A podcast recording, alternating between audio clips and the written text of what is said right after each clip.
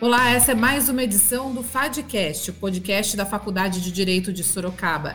E hoje a gente recebe para uma entrevista cheia de conteúdo o professor Paulo Sérgio Domingues, que é professor de Direito Processual Civil da FAD desde 94.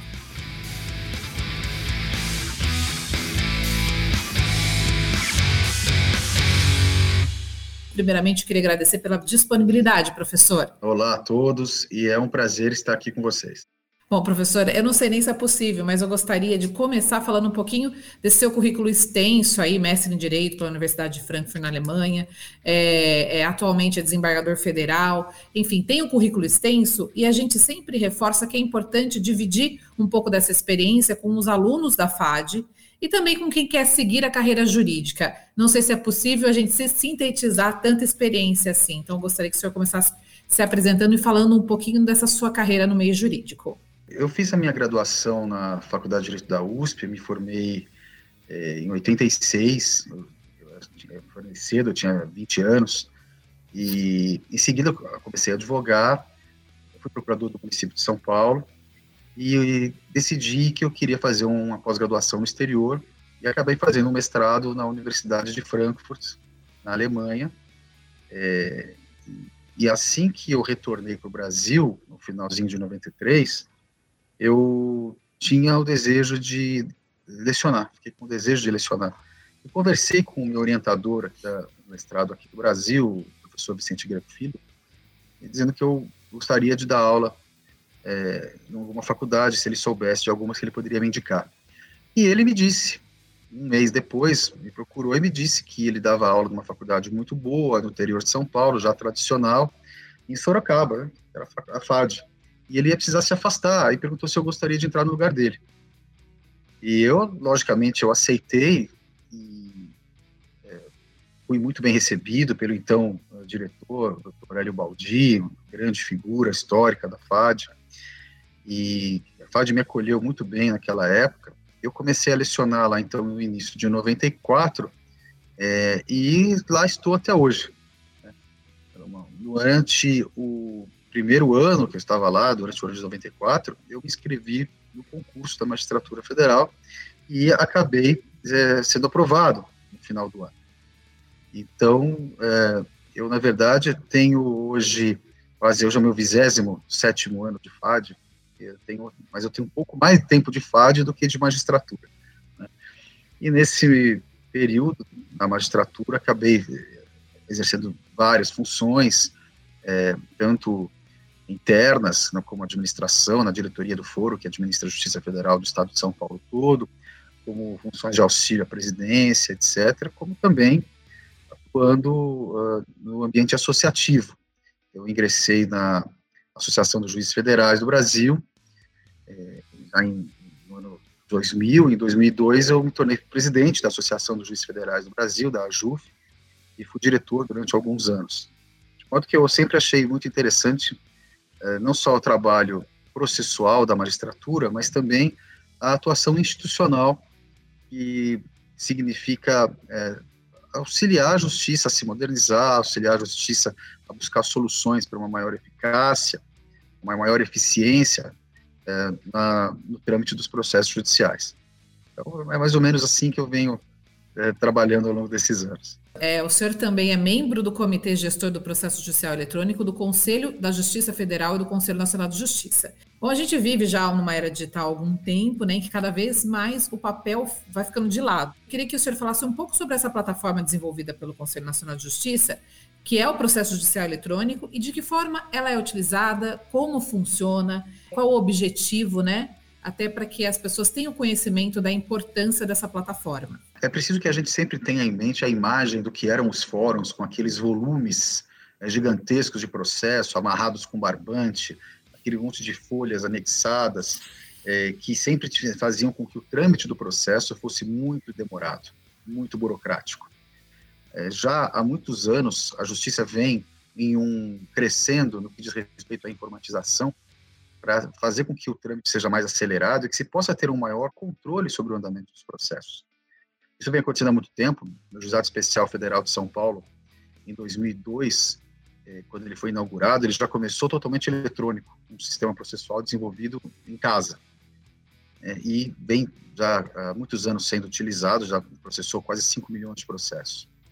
E, mas nos últimos anos esse movimento vem se intensificando e se buscou desenvolver sistemas que pudessem ser utilizados é, pelo país todo é, para facilitar a vida tanto da administração da justiça como dos próprios advogados e das partes. É, o sistema atual, que é adotado como sistema padrão pelo Conselho Nacional de Justiça, é o PJE, Processo Judicial Eletrônico. E ele é desenvolvido pelo Conselho Nacional de Justiça, é, mas já há alguns anos ele não o faz sozinho. Esse, processo, esse sistema ele vem sendo aprimorado em parceria com diversos tribunais que realizam o desenvolvimento e implementação de novos módulos, em seguida são disponibilizados para os outros tribunais que querem utilizar o sistema. Então, hoje ele é um sistema que é desenvolvido internamente na justiça, ele é, é não tem investimento em termos de pagamento para terceiros, né? os investimentos que se tem são investimentos, investimentos de infraestrutura que qualquer sistema informático é, necessita. E é muito bacana a gente ver como hoje o judiciário ele tem investido muito nessa, nessa tecnologia, na infraestrutura, é, para que sejam realizados os atos processuais com maior rapidez e os processos terminem mais depressa, que é, no fundo, o que a gente deseja, eles terminem mais depressa e com uma melhor qualidade. Essa informatização, ela tem várias facetas que, é, que são muito importantes para realizar esses objetivos. Por exemplo, não só um processo hoje, ele pode estar, vamos dizer, em vários lugares ao mesmo tempo, porque ele pode estar com uma tarefa aberta para, o juiz, outra para a parte, outra para o oficial de justiça, outra para o perito. Né? Então, o processo não precisa ficar é, indo uma vez é, para um lugar de cada vez. Né? É, como é, podem ser realizados atos processuais por meio eletrônico, audiências e julgamentos com cada pessoa estando num lugar diferente. É, como isso tudo permite um gerenciamento muito melhor dos processos pelos tribunais. Então, note, por um lado, veio a pandemia em março do ano passado. E em uma semana a gente conseguiu colocar todos os servidores e magistrados da Justiça Federal para trabalhar de casa, sem que houvesse a perda de produtividade em nada, ao contrário, houve um aumento de produtividade. No início, algumas audiências foram canceladas, mas logo em seguida as pessoas foram se acostumando também com isso, as partes, os advogados foram se acostumando com isso, as audiências se realizam hoje por meio eletrônico do Brasil inteiro. A vantagem que isso traz é gigantesca. É claro que existem algumas ah, situações em que é importante haver a presença física das pessoas perante o juiz, eh, mas na imensa maioria das situações isso consegue ser contornado com a utilização de tecnologia. E nós não tivemos realmente a perda eh, de nenhuma espécie de indicador no que diz respeito ao desempenho do judiciário. E isso é, também tem uma outra vantagem, que é que a informatização permite que nós tenhamos um melhor controle do que acontece. Como eu posso explicar isso? É, se consegue ter maiores, melhores parâmetros estatísticos, se consegue identificar em que lugares os processos estão demorando mais para andar, quais os gargalos no trâmite processual que existem, o que pode ser feito para melhorar. Então, isso nos permite atacar esses nós no andamento processual e buscar que o gerenciamento disso seja feito de maneira mais interessante, mais inteligente. Ah, essas ferramentas, elas permitem, portanto, não só um melhor desempenho do judiciário nos, nos processos, no seu andamento né, processual, como também no gerenciamento ah, dos processos e geramento da atividade judiciária pelos tribunais. Hoje, qualquer cidadão pode abrir o site dos tribunais e encontrar os indicadores de desempenho, de tempo de trâmite processual, de cada tribunal, de cada vara e de cada juiz. Isso também é uma ferramenta muito importante para a é, transparência, né, para a consolidação da experiência democrática do país. Aliás, é, é, nesse ponto que eu queria tocar, professor, que o objetivo principal, acredito que é promover essa transparência e garantir trâmites mais seguros também, né? Um facilitador de um sistema integrado. Sem dúvida. O cidadão tem direito a saber o que acontece no judiciário, como é que os recursos que o judiciário utiliza são empregados. E é assim que a gente procura é, tratar a informação, né, com total transparência e fazer com que as pessoas consigam, em poucos cliques, descobrir o que está acontecendo. Os processos são públicos, na sua imensa maioria, né, então o cidadão pode, pode analisar os processos e entender como o judiciário trabalha. É, o objetivo realmente é o de trabalhar com maior qualidade e maior eficiência. E a gente vê que, felizmente, a gente tem conseguido, sempre em parceria com todos os atores que trabalham no sistema judiciário. E aí a gente tem que falar, realmente, é dos advogados, é, da ordem, do Ministério Público, da Polícia Federal, de todos os entes que litigam na justiça. A gente tem é, um excelente, é, uma excelente colaboração com esses entes todos, para poder fazer com que o desenvolvimento do sistema venha a ser feito de maneira que o, agrade o usuário, né, tanto interno, na, na nossa instituição, como também o usuário externo, que afinal de contas é para eles que a justiça funciona, não é? é e diversas, diversos outros sistemas vêm sendo desenvolvidos para serem acoplados ao sistema é, processual em geral. Então, são sistemas de análise de business intelligence, para análise de desempenho, para análise é, do gerenciamento e de, de planejamento do judiciário. E agora, nós estamos investindo muito com o apoio do CNJ, o CNJ, o Supremo Tribunal Federal e vários outros tribunais têm tido iniciativa nesse sentido, em ferramentas de inteligência artificial. E as ferramentas de, de inteligência artificial hoje são o grande tema do momento, porque a existência de processos judiciais em meio eletrônico, ela cria um banco de dados enorme, um banco de dados fabuloso, com informações sobre quais são os temas que são mais levados a juízo. Quem são os maiores litigantes? Quais as principais teses? Qual é a jurisprudência dominante? Isso facilita para o cidadão analisar a jurisprudência e saber se vale a pena propor uma demanda. Isso é, permite se verificar ah, dentro do próprio judiciário quais são os temas mais importantes para que se saiba, se saiba onde, onde é necessário colocar mais juízes ou mais servidores, ou dedicar um pouco mais de atenção. E isso auxilia também ah, próprio trâmite dos processos, na automação de tarefas que antes eram desempenhadas manualmente pelos servidores. Isso libera os magistrados e servidores para a realização de tarefas de cunho intelectual e não de cunho braçal você libera mais pessoas, uma mais energia da máquina judiciária para trabalhar naquilo que é a sua função principal, que é, é conduzir os processos e realizar lá as decisões. Então isso para a gente é muito muito importante. A automação dos fluxos processuais está acontecendo de maneira muito rápida e a utilização dessas ferramentas para levantamento de jurisprudências também. Mas não só para isso. Hoje, nós temos ferramentas de inteligência artificial já trabalhando para, por exemplo, analisar um processo, na hora de se prolatar uma sentença, por exemplo. A ferramenta analisa o processo, ela analisa os bancos que eu já tenho de modelos de decisões que eu já proferi anteriormente. Ela olha um processo, olha os modelos e fala: olha, pelo que eu estou vendo aqui, o modelo mais adequado para você colocar neste processo que nós vamos julgar agora é este modelo.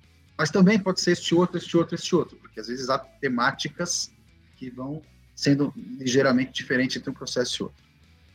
Então, essa é uma, uma ferramenta que já está em utilização, é um exemplo de uma ferramenta que já está em uso e que uh, torna muito mais rápida a tarefa de se uh, elaborar uma sentença. Eu já pego uma, um determinado tema que já foi tratado anteriormente, eu consigo localizar rapidamente e empregar um modelo adequado para solucionar aquele conflito. E é claro que não é a máquina que toma a decisão.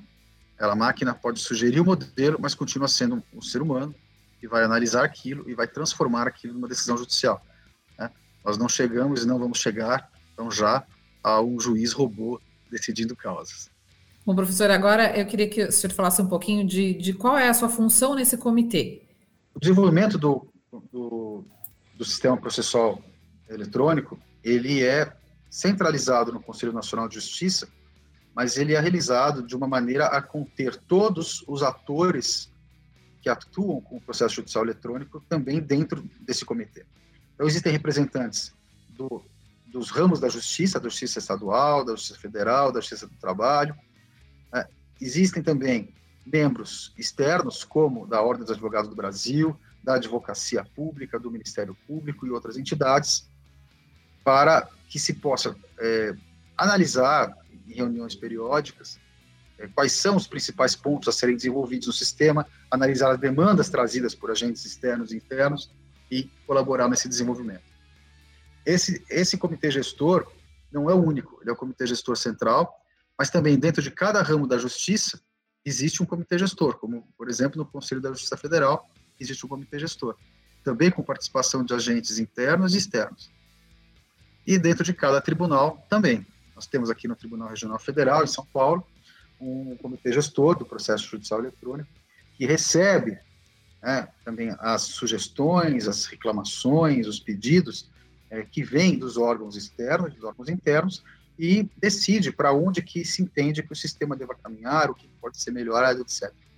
Há coisas que nós podemos resolver localmente, podemos melhorar localmente, e há coisas que nós encaminhamos para solução é, no Conselho Nacional de Justiça, para criação de novos módulos, processo, para criação de outros de outras funcionalidades dentro do sistema.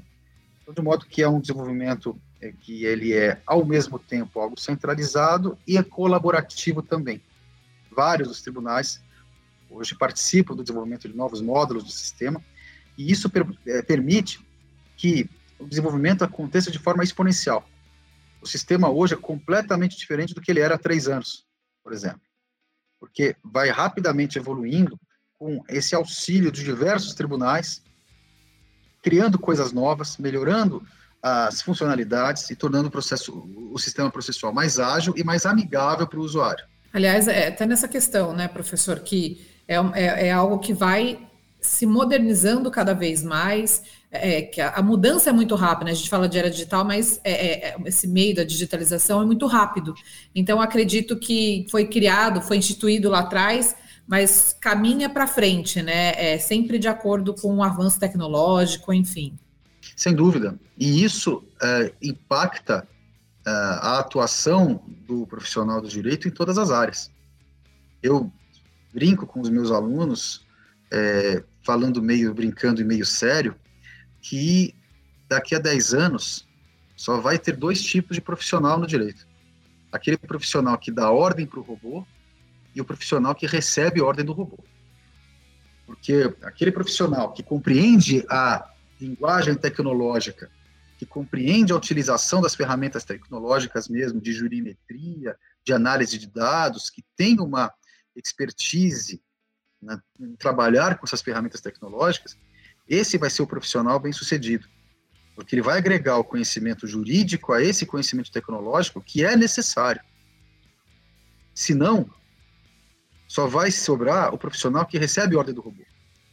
Aquele profissional intermediário que realiza tarefas mais ou menos intelectuais, mais ou menos né, é, é, é, especializadas, esse profissional vai ter pouco lugar no mercado. Vai ter lugar é para aquele profissional que faz as tarefas básicas, braçais, que o robô não vai conseguir fazer. Então eu brinco com eles dizendo, olha, ou vocês se especializam, vocês se aperfeiçoam para poder conseguir aprender a dar, a dar ordem para o robô, ou seja, dizer para uma ferramenta tecnológica o que, que eu quero que você busque de informação para mim. Que tipo de, de jurisprudência, que tipo de tese, que tipo de confronto legislativo ah, ou de questão constitucional quero que você encontre para mim aqui, esse camarada vai encontrar lugar. Profissional especializado, profissional qualificado sempre vai ter lugar. Para aquele profissional que não se qualificar, vão sobrar apenas as tarefas braçais. E aí, depois de eu assustar bastante os alunos dizendo isso tudo, eu digo, tá, e agora, qual desses caras vocês querem ser lá na frente? Porque qual desses caras você acha que vai conseguir sustentar a si próprio e a sua família no trabalho jurídico? Então, comecem a se preparar bastante agora, porque não vai dar para correr atrás do prejuízo e não vai ter cursinho lá na frente que consiga com facilidade suprir uma deficiência de formação que agregue a tecnologia ao direito. A FAD tem trabalhado com isso, agora tem matéria lidando com direito e tecnologia. E as faculdades vão ter todas que atuar é, se direcionando para essa interação entre direito e tecnologia, senão vão ficar para trás. E a gente sempre quer que os nossos alunos estejam é, andando para frente e se destacando no mercado. Bom, professor, eu queria agradecer a sua disponibilidade. Muito obrigada pela participação. É, a gente espera voltar a conversar novamente. Muito obrigado, foi um prazer e estamos sempre à disposição. Esse foi mais um FADcast, mais uma edição com o professor Paulo Sérgio Domingues. Para você, até o próximo podcast da FAD. Até mais.